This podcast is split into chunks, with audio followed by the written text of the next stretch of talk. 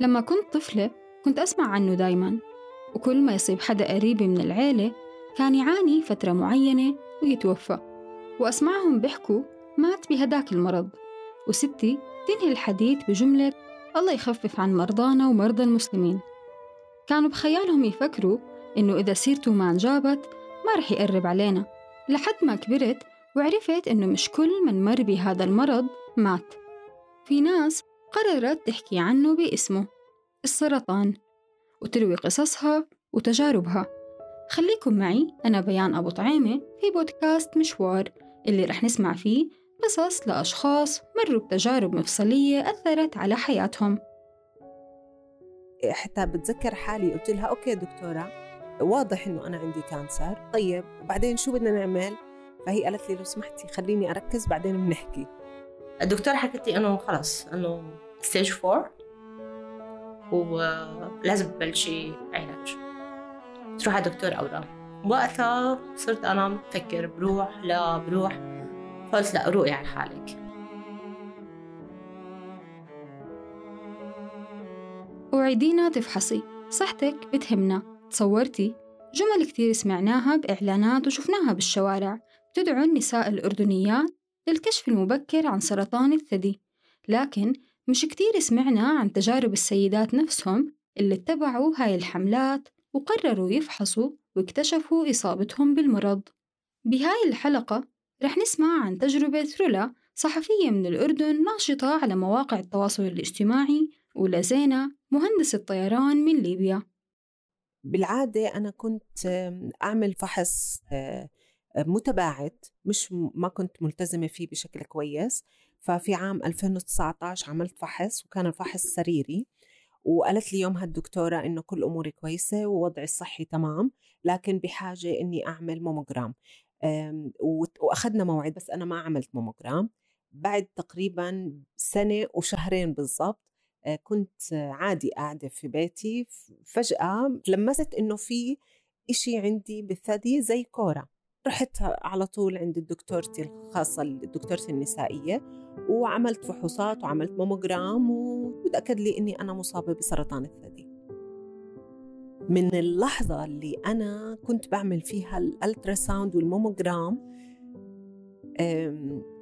عرفت إني أنا عندي كانسر من عيون الدكتورة ومن طريقة معاملة الدكتورة بس وأنا طالعة من عندها كان عندي قرار إنه ما لازم أبدا يكون هذا المرض هو إشي مزعج بالنسبة إلي. تحكي لنا رولا إنه كان في فترة ما بين تلمسها للكتلة ومعرفتها بالمرض أعطتها مساحة تفكر بجميع الاحتمالات وكيف تتصرف وتتقبل الصدمة بطريقة بسيطة وتسارع بإيجاد الحلول.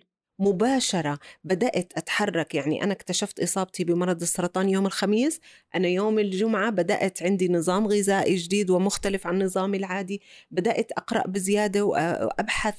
ساعدني مخزون معلومات كان موجود عندي كصحفية. وصرت أبحث أكثر وأدور أكثر على الأشياء اللي ممكن تسهل علي التجربة والمرحلة اللي أنا فيها. بدأت يوم من الأحد بدأت كل الصور والأشعات والخزعة وكل شيء كنت مرتب له كان سريع ومنظم. طبعا كله بالقطاع الخاص. وفعلا خلال عشرة أيام اتفقت أنا والدكتورة وبدأنا مباشرة بعمل بإجراءات أول جرعة كيماوي. بالنسبة لإلها كان كتير مهم إنها تعطي مجال لعائلتها واللي حواليها. ليعرفوا الخبر ويتقبلوه قبل ما يشوفوها. فطلبت من أختها تبلغ والدها ووالدتها وطلبت من زوجها يبلغ ابنها الوحيد. آه، عندي ولد واحد عمره 19 سنة. يعني هو آه، واعي وفاهم بالضبط الموضوع. من أول يوم ابني ما تعامل معي على إني مريضة سرطان. آه، ضلوا يتعامل معي على إنه إشي طبيعي. إحنا بالعادة في عنا هاي المشاعر اللي فيها حب وانه يجي يحضني هيك فصار أوكي زاد الجرعات الجرعات المحبة لكنه آه، ولا مرة حسسني إني أنا ممكن أكون تعبانة أو أنا متضايقة. عمره ما حسسني إنه أنا مثلا في شيء ما حقدر أعمل له إياه أو نعمله إحنا التنين مع بعض. وأتوقع أنه هذا الشيء كتير ساعدني. يعني ابني من النوع اللي ما بحب يشرح عن مشاعره ويحكي عن مشاعره. أه ولا مرة حكى لي أنه قديش هذا الموضوع مأثر على نفسيته. بس كنت أحس كنت أنا أسأله ويقول لي إنه أنا شايفك قوية أنا شايفك متماسكة وهذا القوة والتماسك كان إشي عم بعكس عليه بقوة وتماسك. رح نرجع نسمع تكملة قصة رولا. لكن قبل هيك خلينا نسمع ردة فعل زينة اللي اكتشفت الكتلة بال 2018 وزارت وراجعت عدة أطباء وأغلبهم حكولها إنه يمكن هذا تكتل حليبي أو يمكن لأنك لسه ما تزوجتي. لكنها ما اقتنعت وقررت تفحص. آه فرحت قلت لا خلص بدي أروح شوف. لما رحت صورت حكت لي الدكتورة إنه معكي. وقتها ما بعرف شو الإحساس اللي كان عندي. ببكي ولا بتقبل ولا shock كان big shock صراحة. وقتها كانوا أهلي مسافرين بمونتريال وكندا وأنا كنت لحالي تقريبا. وعندي إخواني مجوزين بس أنا كنت حالي بالبيت. فكان وقتها تحدي صراحة. ولهذا السبب قررت زينة إنها ما تحكي لأي حدا وإنها تبدأ تعالج نفسها بنفسها كونها لا تؤمن بالعلاج الكيماوي وبتميل أكثر للعلاج الطبيعي. ماني مقتنعة بفكرة إني بعمل عملية. آه، مقتنعة بفكرة إني أنا في بعالج حالي. لأنه الإنسان الله خلقه طاقة كتير كبيرة وهالجسم معجزة الله في, الكون إنه في بعالج حاله لحاله. آه وإنه أكلك وحالتك النفسية والرياضية والعقلية هي كتير آه اللي بتأثر على الجسد. صرت آه غيرت حياتي تماما. رياضة أكل أهم شيء. بروح أتنفس كتير. بعمل مديتيشن الصبح ومساء. بقعد مع حالي بصفن على البحر وقت يمكن شي أربع ساعات ثلاث ساعات. بمشي كتير. بمشي كتير. يعني يمكن بمشي ساعتين ثلاث ما بمل استمرت زينة على هاي الحال لمدة ست أشهر وكانت سعيدة وراضية عن نفسها وحياتها قبل ما يتغير كل إشي. رفيقتي عرفت بالأحرى كانت طالعة مع السيارة وشافت الأوراق والصور كبشتني يعني. آه وصل الخبر بس لإخواني بس ماما ما عرفت وقتها. فلا هيك لازم أعمل عملية. فوقتها قررت بعمل عملية. بداية العلاج وأول جرعة كيماوي عند مريض السرطان دائما بتكون مليئة بالتساؤلات كيف راح تكون؟ شو مدى الألم اللي راح أعاني؟ إيش الأعراض الجانبية لإلها؟ والسؤال الأهم متى راح يتساقط شعري؟ وكيف راح يكون شكلي؟ دكتورة سناء كانت حكيالي إنه خلال قبل الجرعة الثانية ما يجي موعدها وهو بين الجرعة والجرعة 21 يوم قبل ال 21 يوم أنا شعري حيسقط وفعليا بالأسبوع الثاني بنص الأسبوع الثاني صحيت الصبح لقيت خصل كتير من شعري نزلت في إيدي فطلبت من زوجي بنفس اليوم إنه يحلق لي شعري على الصفر لأنه برضه كان آه، كنت مفكرة من الموضوع مسبقا وكنت مقررة إني أنا ما أعرض حالي لتجربة آه، إني أضلني أشوف شعر عم بنزل. قرار رولا كان إنها تواجه الجميع بشكلها الجديد بدون ما تحمل نفسها عبء القلق من ردة فعلهم. أما زينة قررت إنها تحل المسألة بطريقة تانية كنت بعرف حدا من أفريقيا عندها بنتها عندها مرض الثعلبة وكانت بتعاني كتير البنت بهالمشكلة شعري كان طويل فرحت آه، قصيته أعطيته إياه.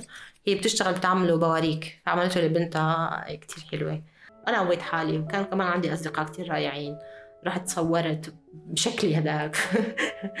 وعملت ألبوم كمان صور وبالنادي رحت فكانوا عاملين لي كرنفال البنات وبعض آه، بعض الأصدقاء كمان حلقوا تقريبا شعرهم مثلي. تساقط الشعر مش العرض الجانبي الوحيد. في أعراض أخرى بتظهر زي جفاف الجلد وضعف الذاكرة. فمثلا رولا عانت من أعراض ما كانت متوقعيتها. كمان آه، من المشاكل اللي أنا اللي واجهتني وكانت خارجة عن إرادتي هو إنه في المرحلة الأخيرة عانيت من آه، انخفاض شديد بالضغط صار ضغطي ينزل أكثر من الأول وانخفاض بعدد ضربات القلب. آه، قال لي الدكتور إنه هذا ناتج عن العلاج الكيميائي وإنه حيروح بعد فترة. وهلأ فعلا أنا بعد ما تعافيت الحمد لله من ال cancer عم بحس إنه شوي شوي بدأ يعود لي الضغط بشكل أفضل من قبل وضربات قلبي بدأت تتحسن عن السابق.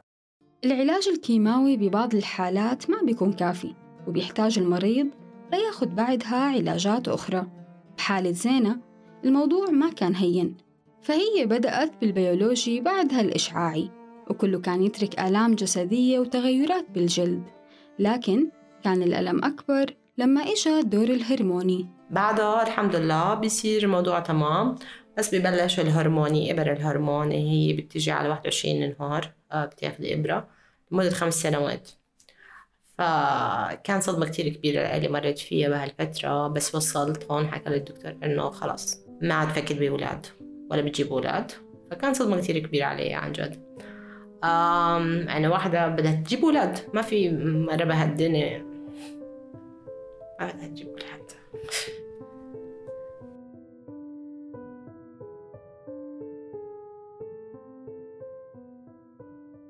الدعم النفسي والتأكيد على وجود ناس بتشاركوا معك نفس معالم الرحلة شيء مهم للتخفيف عن أي مريض. رولا كشخص تعالج بمستشفى خاص كان تواجد مرضى السرطان فيه قليل وكانت شايفة هذا الشيء جيد خلال فترة علاجها لكن بعد شفائها قررت تبدأ تحكي عن تجربتها على ال social media وهذا خلاها تتعرف على مرضى آخرين. هذا الموضوع فادني أنا شخصيا لأنه خلاني دائما عم بحكي لهم عن تجربتي والحديث عن تجربتي ساعدني بإني أتخلص من أي رواسب مو منتبهة لها رواسب حزن رواسب تعب أي رواسب موجودة بداخلي أنا مو شايفاها. كنت عم بتخلص من من خلال التواصل مع هدول الأشخاص عم بتخلص منها. آه كمان ساعدني بإني أقدر أقدم لهم هم خدمة إني أجاوبهم على الأسئلة اللي بتشكل الخوف والقلق آه بتشكل الهاجس الرعب من مرض السرطان. مخاوف رولا وزينة وكتير من السيدات المتعافيات من مرض السرطان ما بتنتهي مع انتهاء مرحلة العلاج إنما بتنتج عندهم مخاوف جديدة حدا بيعرفها أو بيحكي عنها. وبعد مرحلة الشفاء بيبدأ خوف مختلف اللي هو الخوف من إنه ما بدي يرجع للمرض.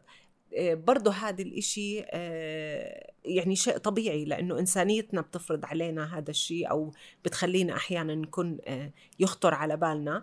لازم كتير يكون عندنا ثقة بربنا سبحانه وتعالى ويقين إنه ربنا بإذن الله طالما إنه إحنا شفينا وتعافينا من هذا المرض إنه بإذن الله ما حيرجع لنا. طبعا الخوف من بعد العلاج موجود كتير عند أفكار عالم بس أنا متقبلة شو ما بيكون. أنا عديت كتير قاسي شو ما بيكون جديد أنا راضي بقى الله شو بيكتب لي إياه. لأنه هاي مرحلة الله كتبها. أنا ما جبته لحالي بس كان امتحان وأنا الحمد لله هاي عديته. زينة ورولا قرروا ما يوقفوا عند تجربتهم. كل واحدة فيهم مشيت بطريق بعيد عن تخصصها ليفيدوا غيرهم. فرولا بعد الشفاء اتجهت لل life coaching حتى تتخصص أكثر بمساعدة الناس. أما زينة اتجهت لدراسة علم النفس والشريعة وعم بتشارك بمبادرات لتوعية المرضى ومساعدتهم نفسياً. آه لو حدا بيقول لي إنه بيرجع الوقت ما تمر بتجربة السرطان بتدي ولا لا. بتضل مثل ما هي أنا بدي أمر فيها. لأن تعلمت فيها كتير. رحلة المتعافيات من فترة الاكتشاف وحتى ما بعد الشفاء رحلة مش سهلة. رحلة ما كانوا مخططين للمشي فيها لكن من خلالها اكتشفوا كتير أشياء عن نفسهم وعن اللي حواليهم وكتير أشياء بحياتهم تغيرت سواء للأسوأ أو للأحسن.